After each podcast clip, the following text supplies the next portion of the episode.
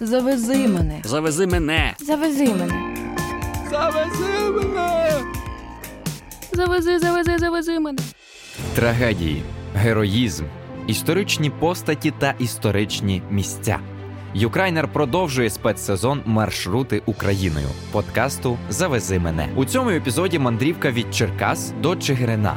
Про цікаві місця на цьому шляху буду розповідати для вас я, актор і ютуб-блогер Віталій Гордієнко.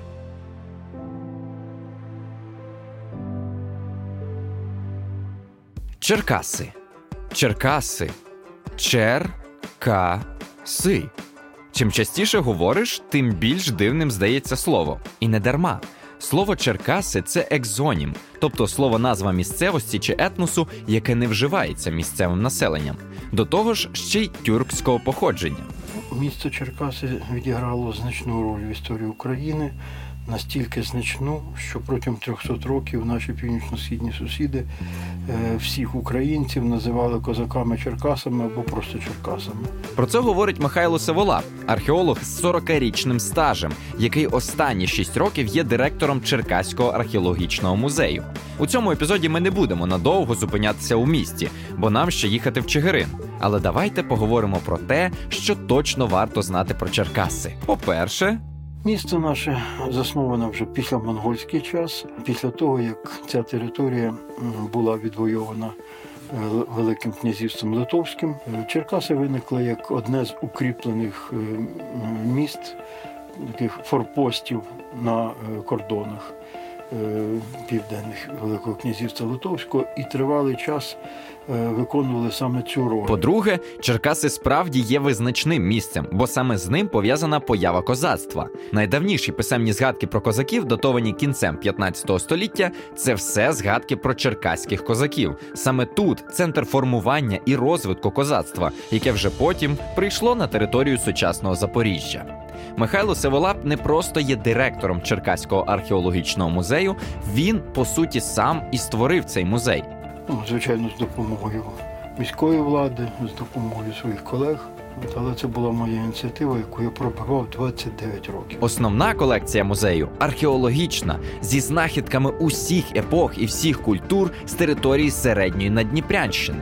В цілому в нас до 10 предметів зараз занесено в реєстр унікальних. Скіфський казан це приблизно йому 2,5 тисячі років. Але є і інші, які ще не які не занесені в список унікальних, але є справді досить рідкісними. Ну, наприклад, ось е, гачки риболовні, кістяні. Не рідкісна в Україні, але рідкісна на Черкащині. Намисто із молоточкоподібною шпилькою. Кінський дзвіночок монгольського офіцера.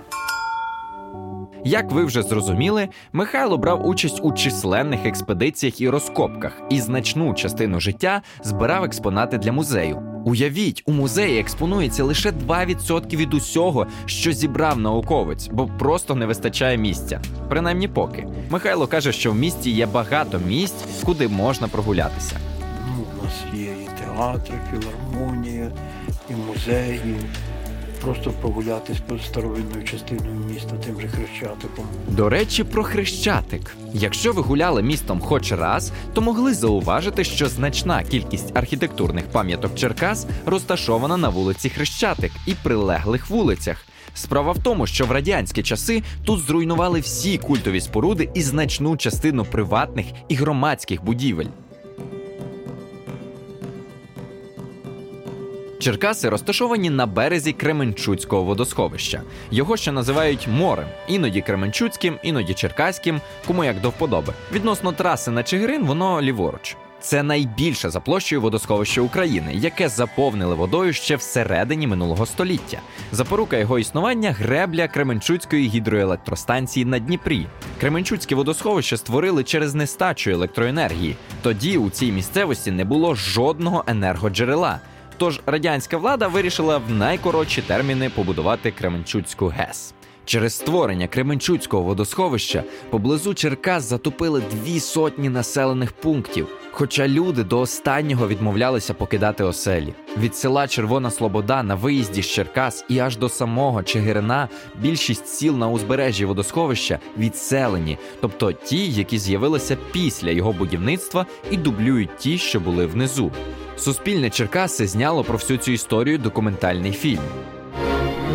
Кременчуцьку гідроелектростанцію відкрито. Партія сказала строїть, бо електрика нужна була для горо- городів. Пам'ятаю, мама фарбує вікониці, а батько приходить додому і каже: досить фарбувати, оголосили переселення. із плачем, із сумом, а переселялися. люди морально не були готові покидати свої прабатьківські місця. Олексій Хуторний, автор і режисер документального фільму Віднесені водою, каже, що для більшості тих, хто був відселений чи їхніх дітей, це досі болюче питання. Тим паче, е, треба згадати, що в 55-му десь люди почули про цю історію, про те, що доведеться переселятися. Але уявіть собі, війна тільки закінчилася, люди там не знаю, 5-7 років відбудовують стару хату, тут приходять і, кажуть, що ну все, не будуйтесь, будемо переносити. Навіть діти, е, багато е, дітей тих е, переселенців, які безпосередньо переносили свої будинки знизу на степ, е, вони це згадують як такий утрачений рай. Але тут є і інший бік історії. Коли ми почали знімати цей фільм, ми зрозуміли, що емоції, які пережили батьки і сприймання цієї ситуації, наприклад, батьки, люди, які безпосередньо пережили процес переселення, сприймання цієї ситуації дуже відрізняється. Тому що для старшого покоління, яке фактично все своє життя прожило в тих селах, які були внизу е, по старій течії Дніпра, для них це була трагедія. Для дітей, можливо, це був шанс вирватися із того такого ну, укладу, там, де не було електрики, там замість доріг була грязюка, там і так далі, і тому подібне. Багато хто сприймав це як е, крок цивілізаційний такий. Радянській владі було важливо оця боротьба за першість у світі, індустріалізація і так далі. Тому з людьми ніхто не рахувався. На жаль, у нас такий підсумок у фільмі був, що це розповідь не про те, наскільки це було там добре, погано і так далі, а про те, яку ціну заплатили наші предки за той прогрес цивілізації, до якого ми звикли зараз. І мені здається, що це треба в такому розрізі сприймати. Сьогодні місцеві жителі намагаються зберегти пам'ять про ті події. Камінь пам'ятний у селі Сагунівка. За клубом там якраз така круча із видом на водосховище, і там є пам'ятник затопленим селам. Це у те, що в Черкаській області є. Також музей є в декількох селах е, в Сагунівці є. В Худяках да, є музей, який присвячений. Там невелика кімната, там фотографії різні, е, документи, макети. Е, Є навіть старих сіл, як вони, який вони мали вигляд. А ми продовжуємо шлях трасою Черкаси-Чигирин. Прямо на межі Черкаського та Чигиринського районів є місце відпочинку рекреаційний пункт Три озера. Він розташований поблизу сіл Чорнявка і Худорліївка, неподалік річки Тясмин. Три озера облаштували місцеві лісники, а назвали його так, бо хотіли відродити стару назву території. Жителі сіл стверджують, що раніше тут було три невеличких озера.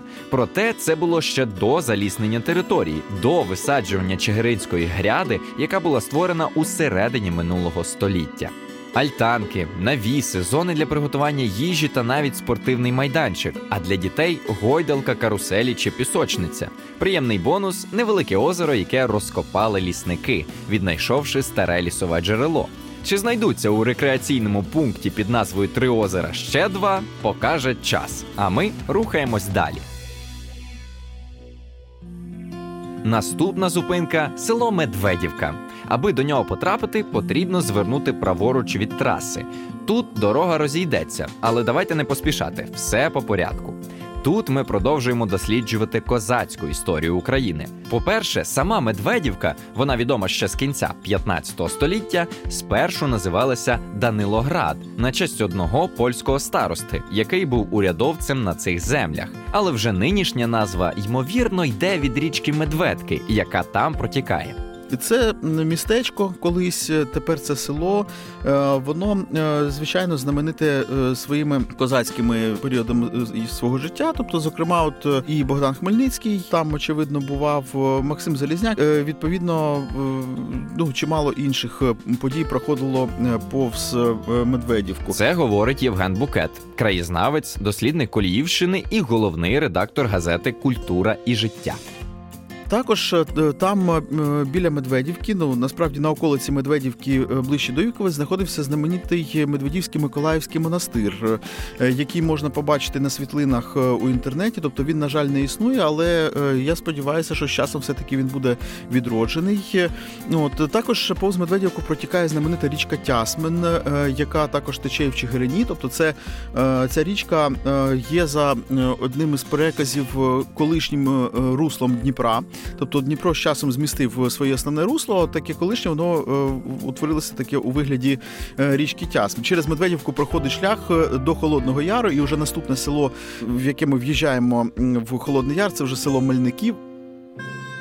Холодний Яр це серце козацької України. Саме там, в тих урочищах навколо Чигирина, відбувалися найвизначніші події козацької історії з 15-го і аж до кінця 18-го століття. Фактично, все, що ми знаємо з підручників з історії, все, що пов'язане з Богданом Хмельницьким, його попередниками, його наступниками, і аж до Максима Залізняка, до Коліївщини, кожне село, яке там розташоване, так чи інакше причетне до тих подій.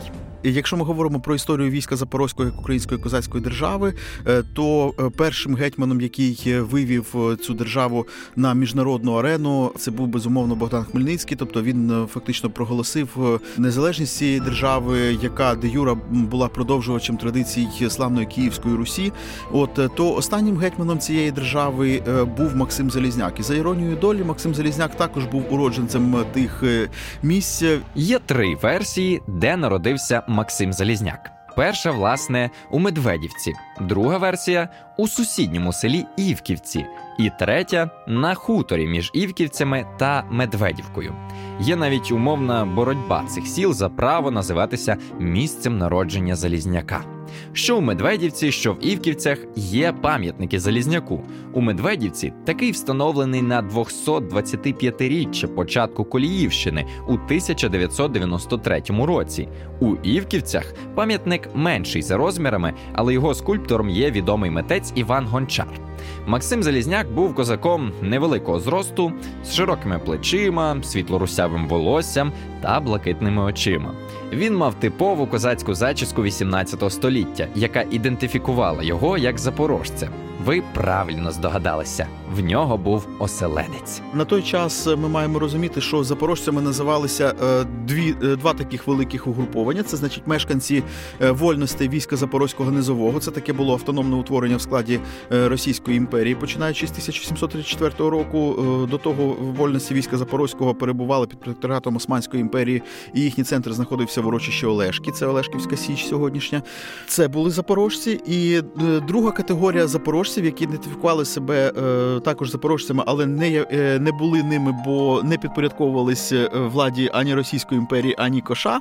Е, Це були так звані гайдамаки, які були послідовниками Пилипа Орлика, тобто вони походять і від тих диверсійних груп, які Пилип Орлик починав направляти на правобережні землі, починаючи із 1714 року, коли Річ Посполита і Османська імперія підписали Адріанапольську мирну угоду і заборонили е, саме запорожцям, тобто представникам війська Запорозької української козацької держави, е, вести відкриту збройну боротьбу е, за свої землі.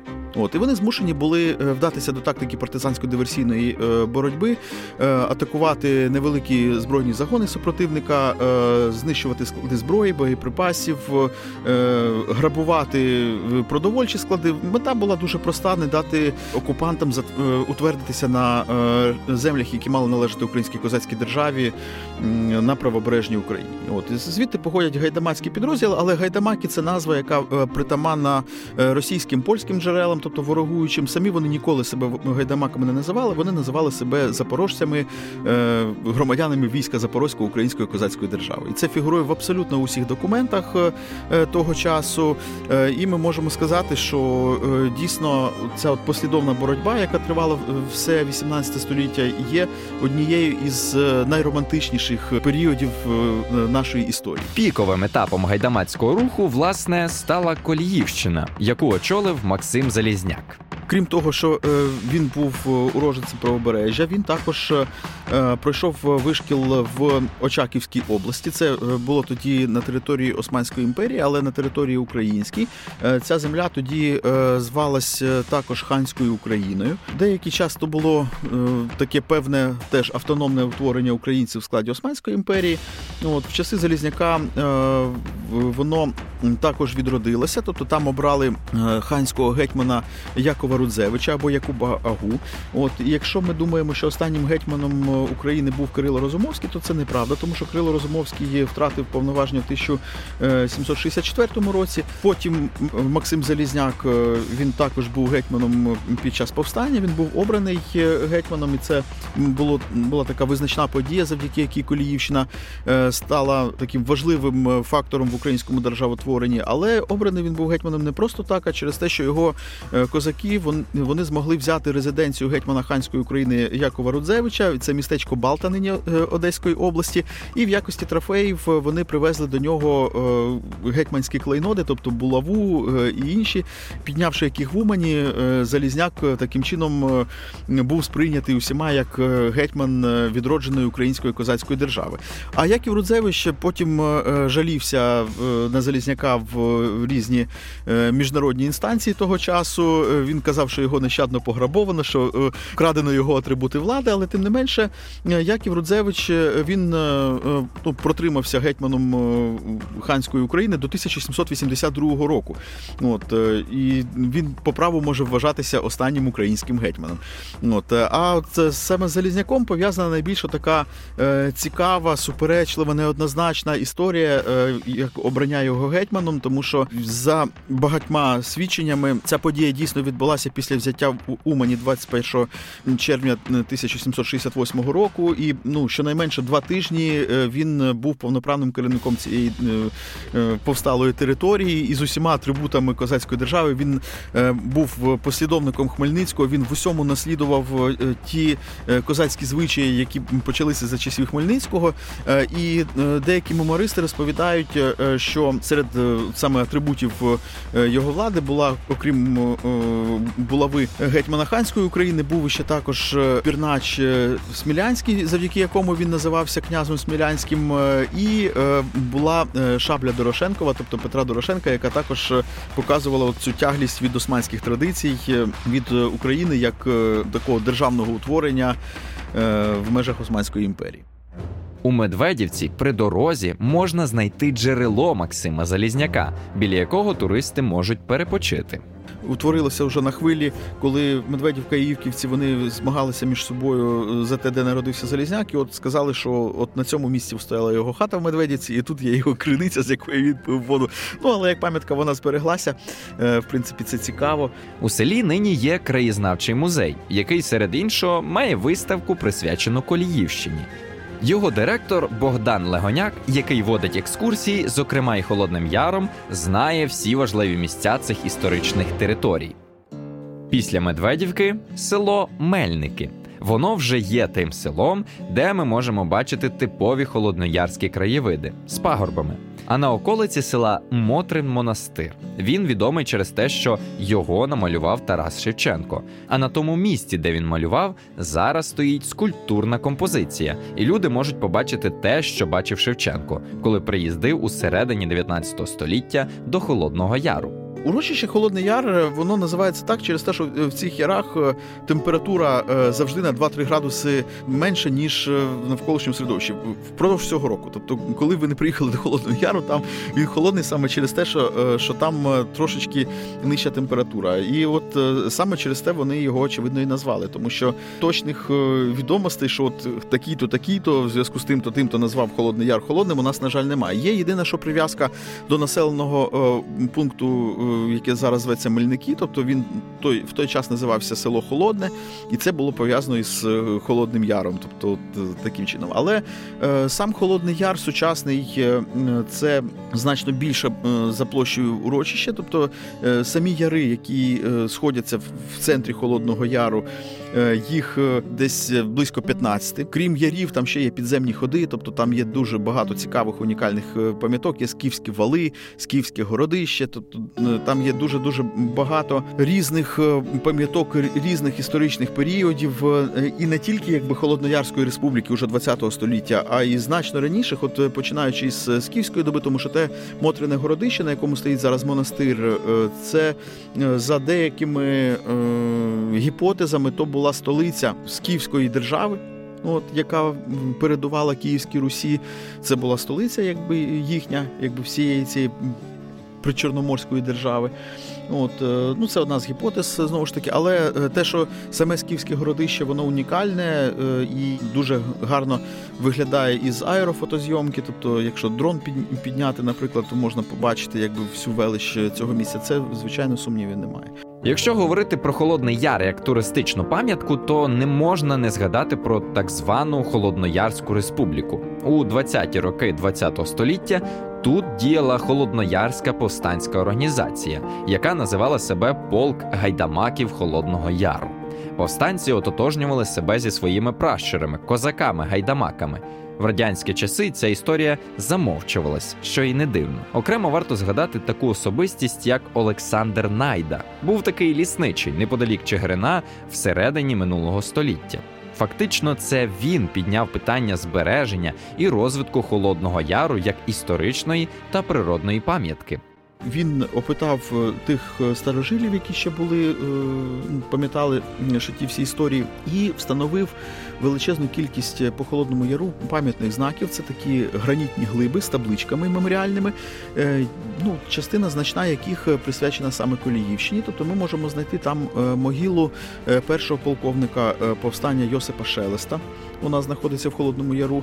Ми можемо знайти місце, е, де гайдамаки готували зброю, зберігали порох. Е, Ми можемо е, знайти центр Холодного Яру. Він позначений спеціальною табличкою. Той же гайдамацький став, де за легендою освячувалася зброя. Хоча одна легенда говорить, що це було біля гайдамацького ставу, інша легенда розповідає про молебень в Мотриному монастирі. Тому сам Мотрин монастир, безумовно, він є також пам'яткою Коліївщини і козацьке кладовище, яке знаходиться поруч. Е, Воно також е, є пам'яткою Коліївщини, тому що е, є переказ, е, що там е, була могила одного із е, провідників е, повстання е, Осавула Максима Залізняка Івана Усача. Звичайно, не можна оминути увагою відомий 1100-літній дуб Максима Залізняка на хуторі Буда. Це одне із найстаріших дерев в Україні.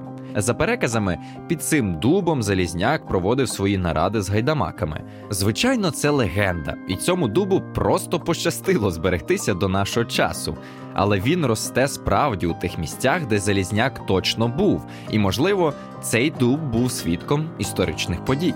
Скажу, що Холодний Яр е, він е, цікавий тим, що там побували абсолютно усі е, дослідники української козацької минувшини, починаючи від початку е, 19 століття і закінчуючи, ну, мабуть, уже Гнатом Хоткевичем в період е, 20-х років і після відродження такого вже масового краєзнавчо-туристичного руху в 60-х роках. Всі починаючи від Петра Тронька, тодішнього міністра культури УРСР, і закінчуючи всіма пам'яткоохоронцями, е, які нам відомі е, в наш час.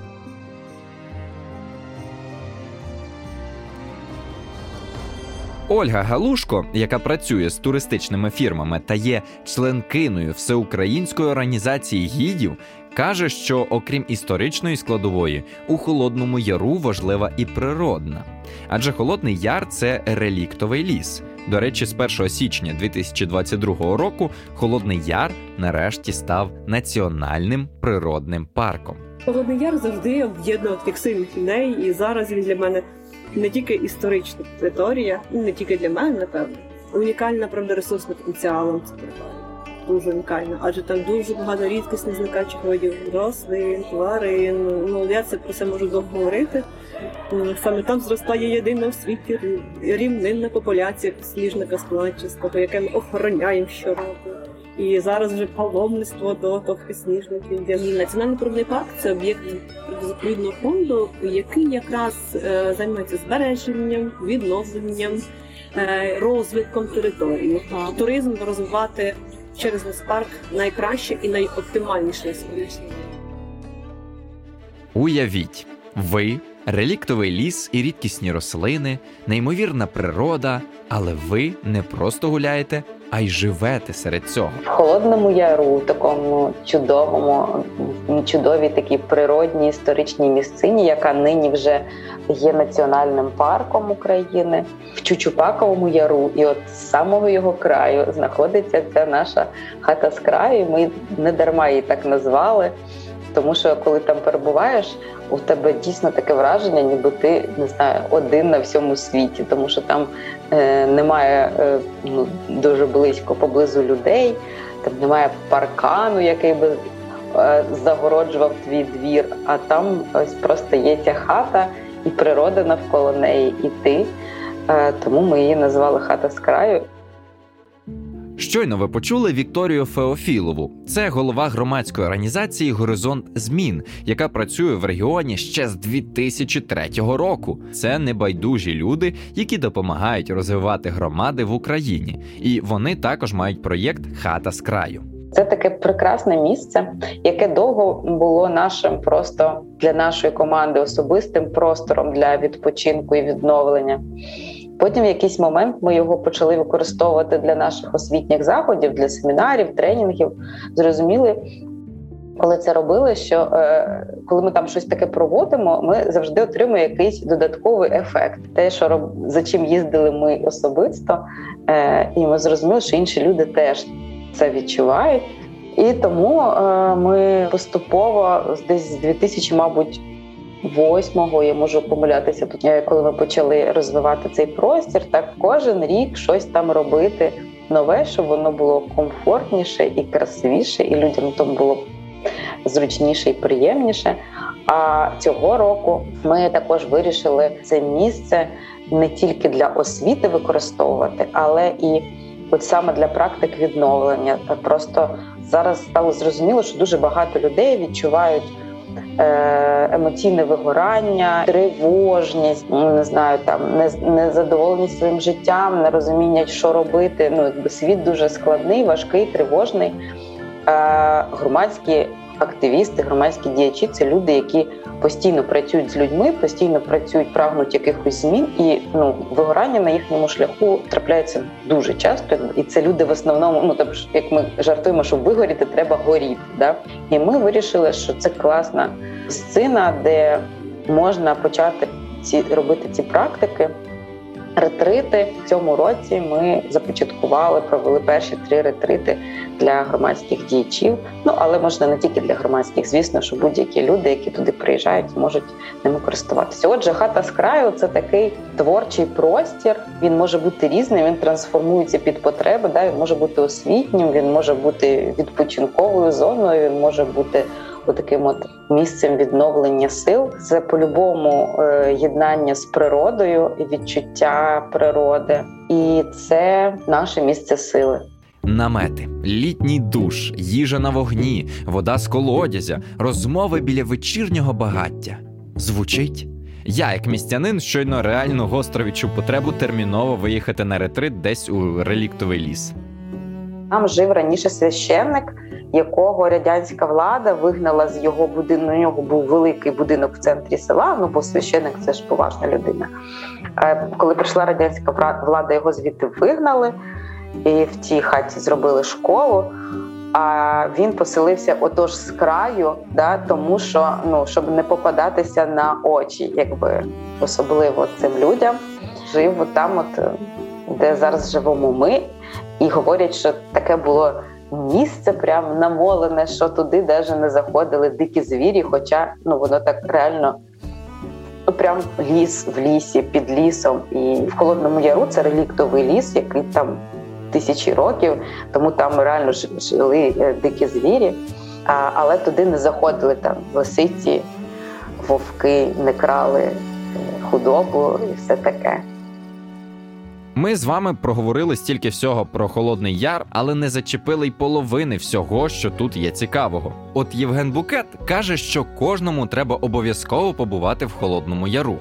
І це буде незабутньо, тому що Холодний Яр він відчуває, хто друг, а хто ворог. І я впевнений, що наші слухачі це є друзі Холодного Яру. І це правда. А ми рухаємось далі нашим маршрутом.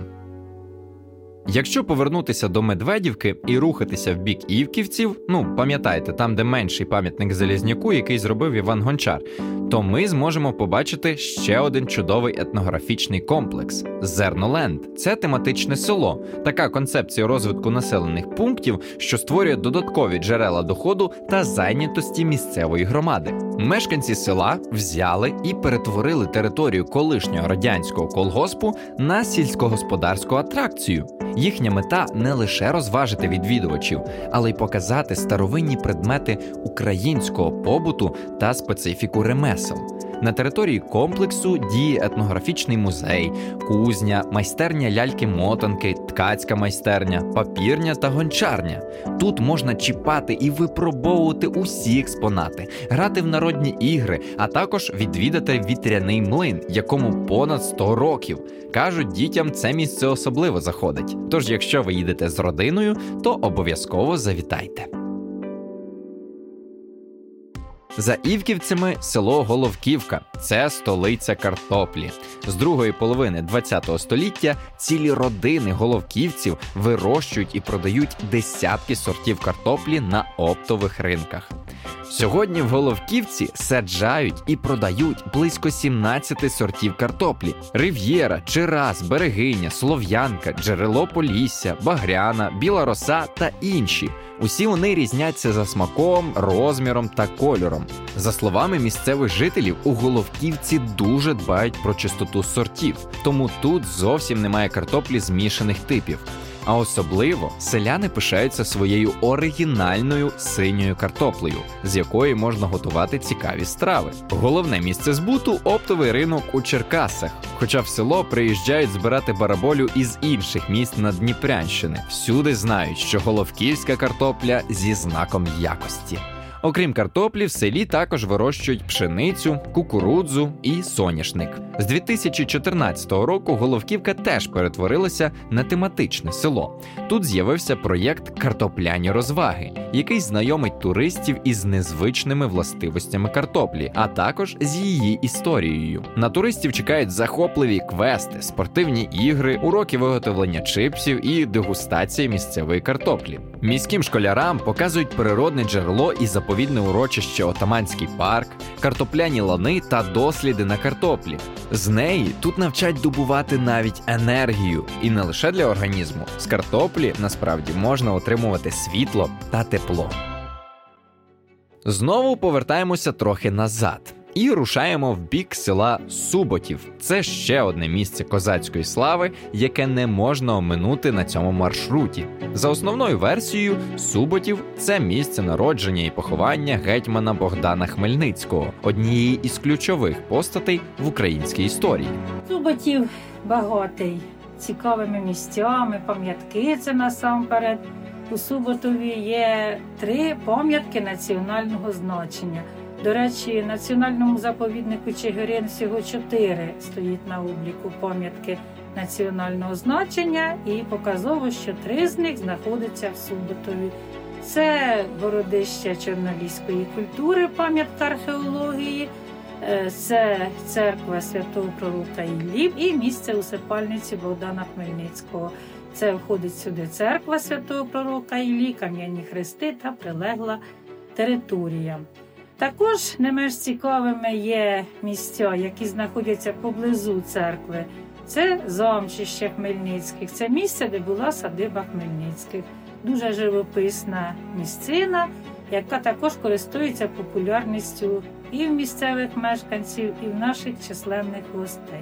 Саму церкву за такими неточними підрахунками останні років 3-4 відвідує не менше 100 тисяч відвідувачів. Вхід до церкви вільний, тому такого точного обліку ми не можемо зробити. А от е, на замчище Хмельницький вхід платний.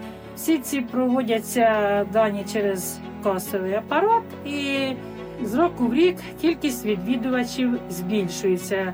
Навіть коли карантинні обмеження, от зв'язку вже два роки в нас пандемія ковід, і були накладені карантинні обмеження, локдауни. То в певний час було таке, що ми взагалі не мали права приймати відвідувачів.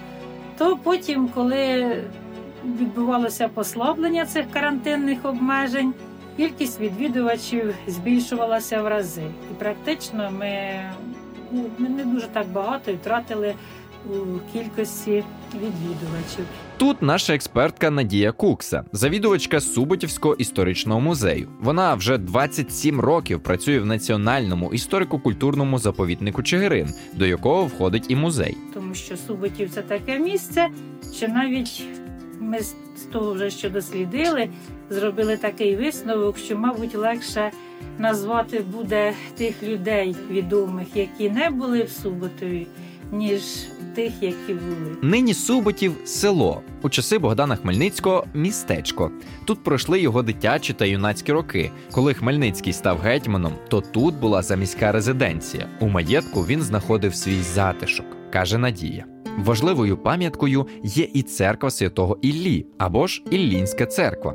Вона була побудована за наказом Богдана Хмельницького, і вона знову ж таки за основною версією є його усипальницею.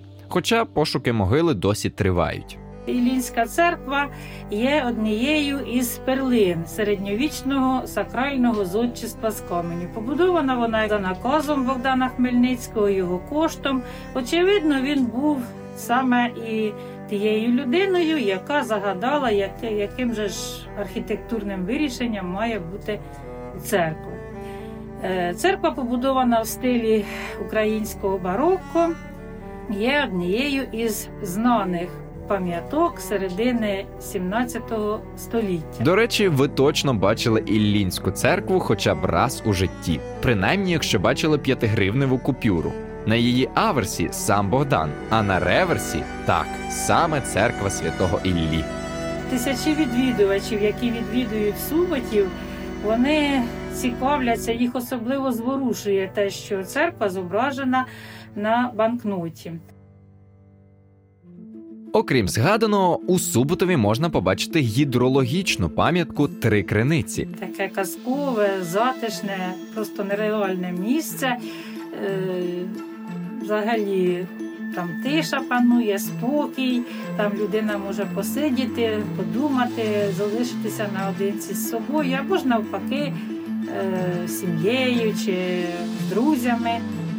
Відпочити у затишку дуже таке місце, і воно є казковим будь-якої пори року. Навіть коли сірі, похмурі дні, взагалі дуже таке чудове місце з чистою джерельною водою. За легендами, ці три криниці були викопані за наказом Богдана Хмельницького. Ну, але перші згадки про них ми бачимо лише письмові згадки. Це 60-ті роки 19 століття, але знову ж таки говориться про три криниці, як Богдана Хмельницького, то що він їх, що він їх наказав викопати. Варто згадати і чотири ставки, і річку Тясмен, а ще городище ранньозалізного віку. А це одне із найбільших городищ у Центральній Європі. До нього важко дістатися, і туристичні маршрути туди не ведуть. Але спробуйте запитати у місцевих, хтось точно підкаже вам правильну дорогу. Я живу поблизу церкви за кілька, можна сказати, десятків кроків. І живу я тут уже більше 30 років у Суботові. І моїм улюбленим місцем є місце на замчищі, звідки видно церкву саме з вівтарного її боку. Е, Мені саме дуже подобається цей вид храму. Я люблю часто там посидіти, походити, подумати. От там так дійсно, як е, особливо ввечері, коли нікого немає. Така тиша в нас тут, що взагалі аж у вухах дзвенить, е, що ми хоч і звикли до такої тиші, Але все одно е, сам себе ловиш на думці, що просто тиша, ну неземна тиша. І от якісь приходять думки, такі роздуми, ніби якийсь порядок наводячи своїми думками. І мені саме подобається ось такий вид церкви. А ще мені подобається саме з того місця е, дивитися, любуватися нашим храмом, коли туманна погода. Я взагалі люблю дощ, туман. Е, хоч часто похмура погода і дратує багатьох людей, а мені от подобається. Особливо коли туман. Тоді церква взагалі виглядає якось містично. Лед її контури проглядаються. У мене є ряд світлин, я їх і виставляла, і щоб люди дивилися, любувалися і самі. От мені такі подобаються такі моменти. Хочеться побути ніби наодинці самим собою і саме на замчищі Хмельницький. У Суботові з 2015 року під патріотичними гаслами відбувається фестиваль нескореної нації Холодний Яр. Оцініть тільки склад гуртів, які виступали тут у 2021 році: Козак Систем, Тінь Сонця, Вій, Юркеш, Чумацький шлях, Карнах, Хармата, Перятин. Але нам вже час діставатися до місця призначення, власне, Чигирина. Про який ви точно щось мали б чути. Перші достовірні згадки про Чигирин з'являються у середині 16 століття.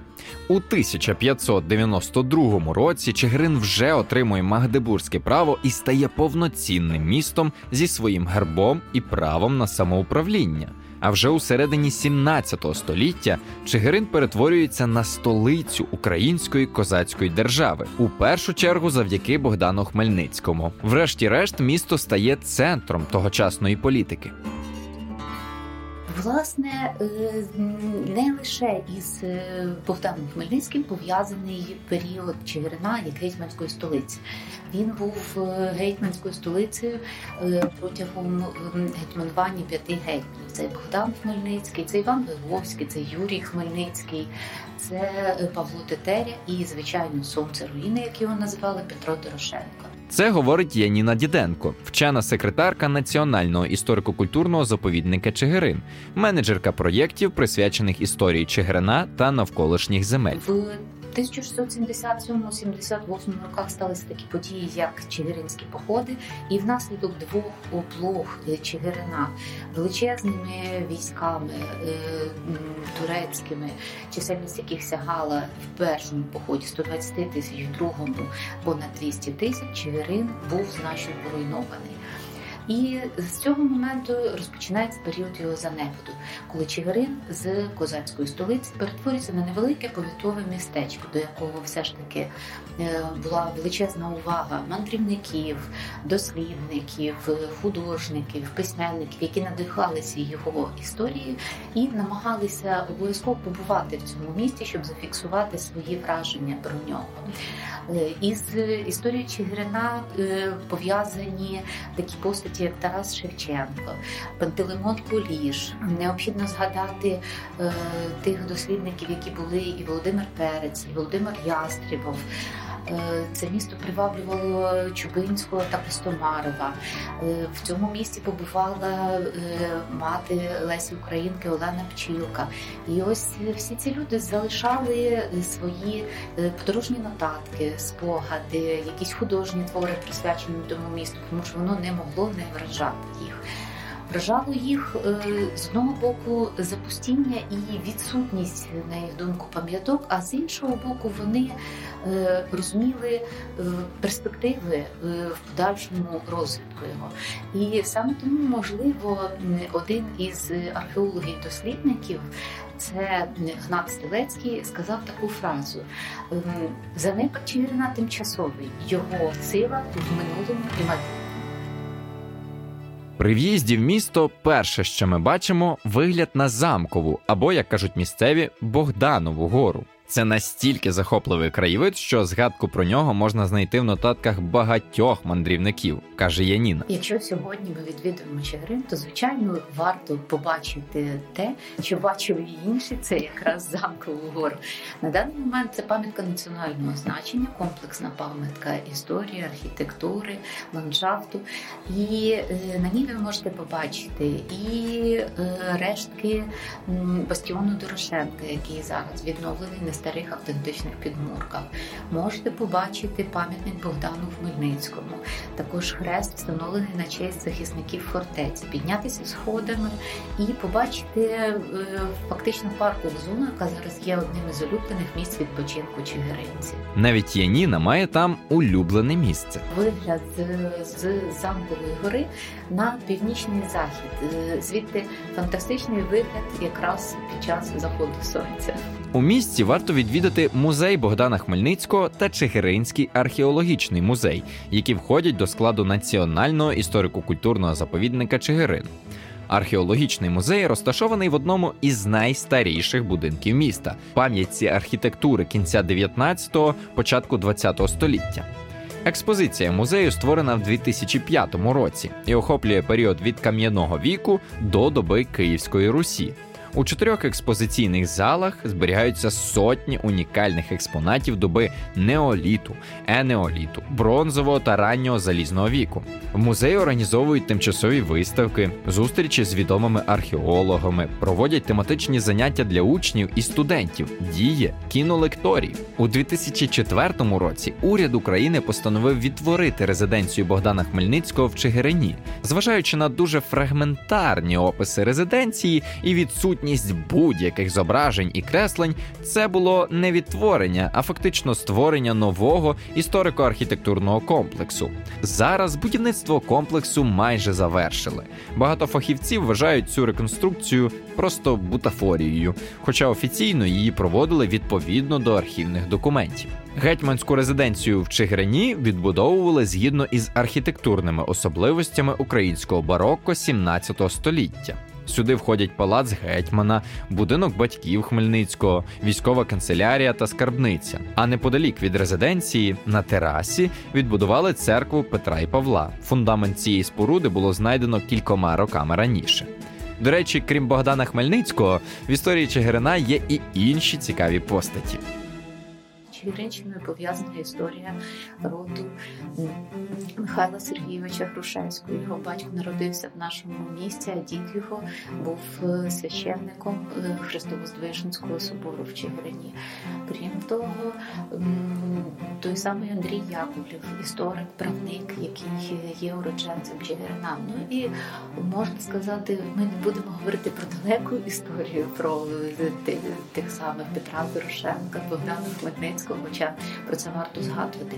Але надзвичайно крута постать, яка е, говорить не стільки про наше минуле, як про наше завтра, і наше майбутнє. Це звичайно Катерина Ющенко дівоцтві Бачова.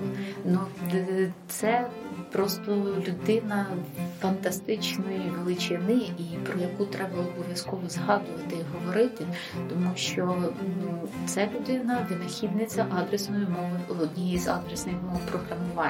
І це якраз про наше завтра. Це про те, що на що мають орієнтуватися наші діти, що з такого маленького містечка невеличкого можуть виходити реально українські генії. Намагаємося е, якось е, шукати нові способи, нові засоби, як популяризувати нашу спадщину.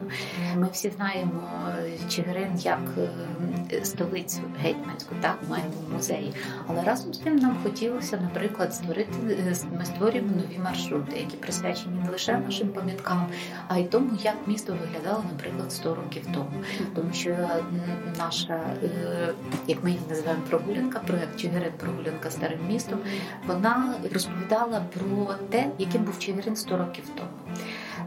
Через старі фотографії, створені одним із місцевих фотографів євреїв, ми показали місто важливе для людей, місто, в якому пам'ятки були частиною життя цих людей, і ну це реально вразило як наших чигиринців, так і тих людей, які давно вже покинули це місто. Я завершу нашу розмову фразу, яку сказала Ольга Герасим'юк після відвідин Чигирина. Вона сказала, кожен українець, хоч раз в житті, має побувати в Чигирині. І ми щасливі тішимося тим, що ми в ньому живемо, але запрошуємо всіх відвідати його і переконатися в справедливості цієї фрази. І це правда. Варто побувати і в Чигирині, і в Суботові, і в Холодному Яру, і в усіх тих місцях, про які ми сьогодні з вами поговорили. Бо це саме ті місця, які пов'язують нас з нашою історією. Це був другий епізод спецсезону Маршрути Україною подкасту Завези мене для Юкрейнер не читав Віталій Гордієнко. Партнери запису студія iZone Media. Спецсезон створено за підтримки UNDP. Щоб не пропустити наступні епізоди подкасту, підписуйтесь на всіх доступних платформах, залишайте коментарі, ставте вподобайки, а також не забувайте ділитися подкастом із друзями. Дякую.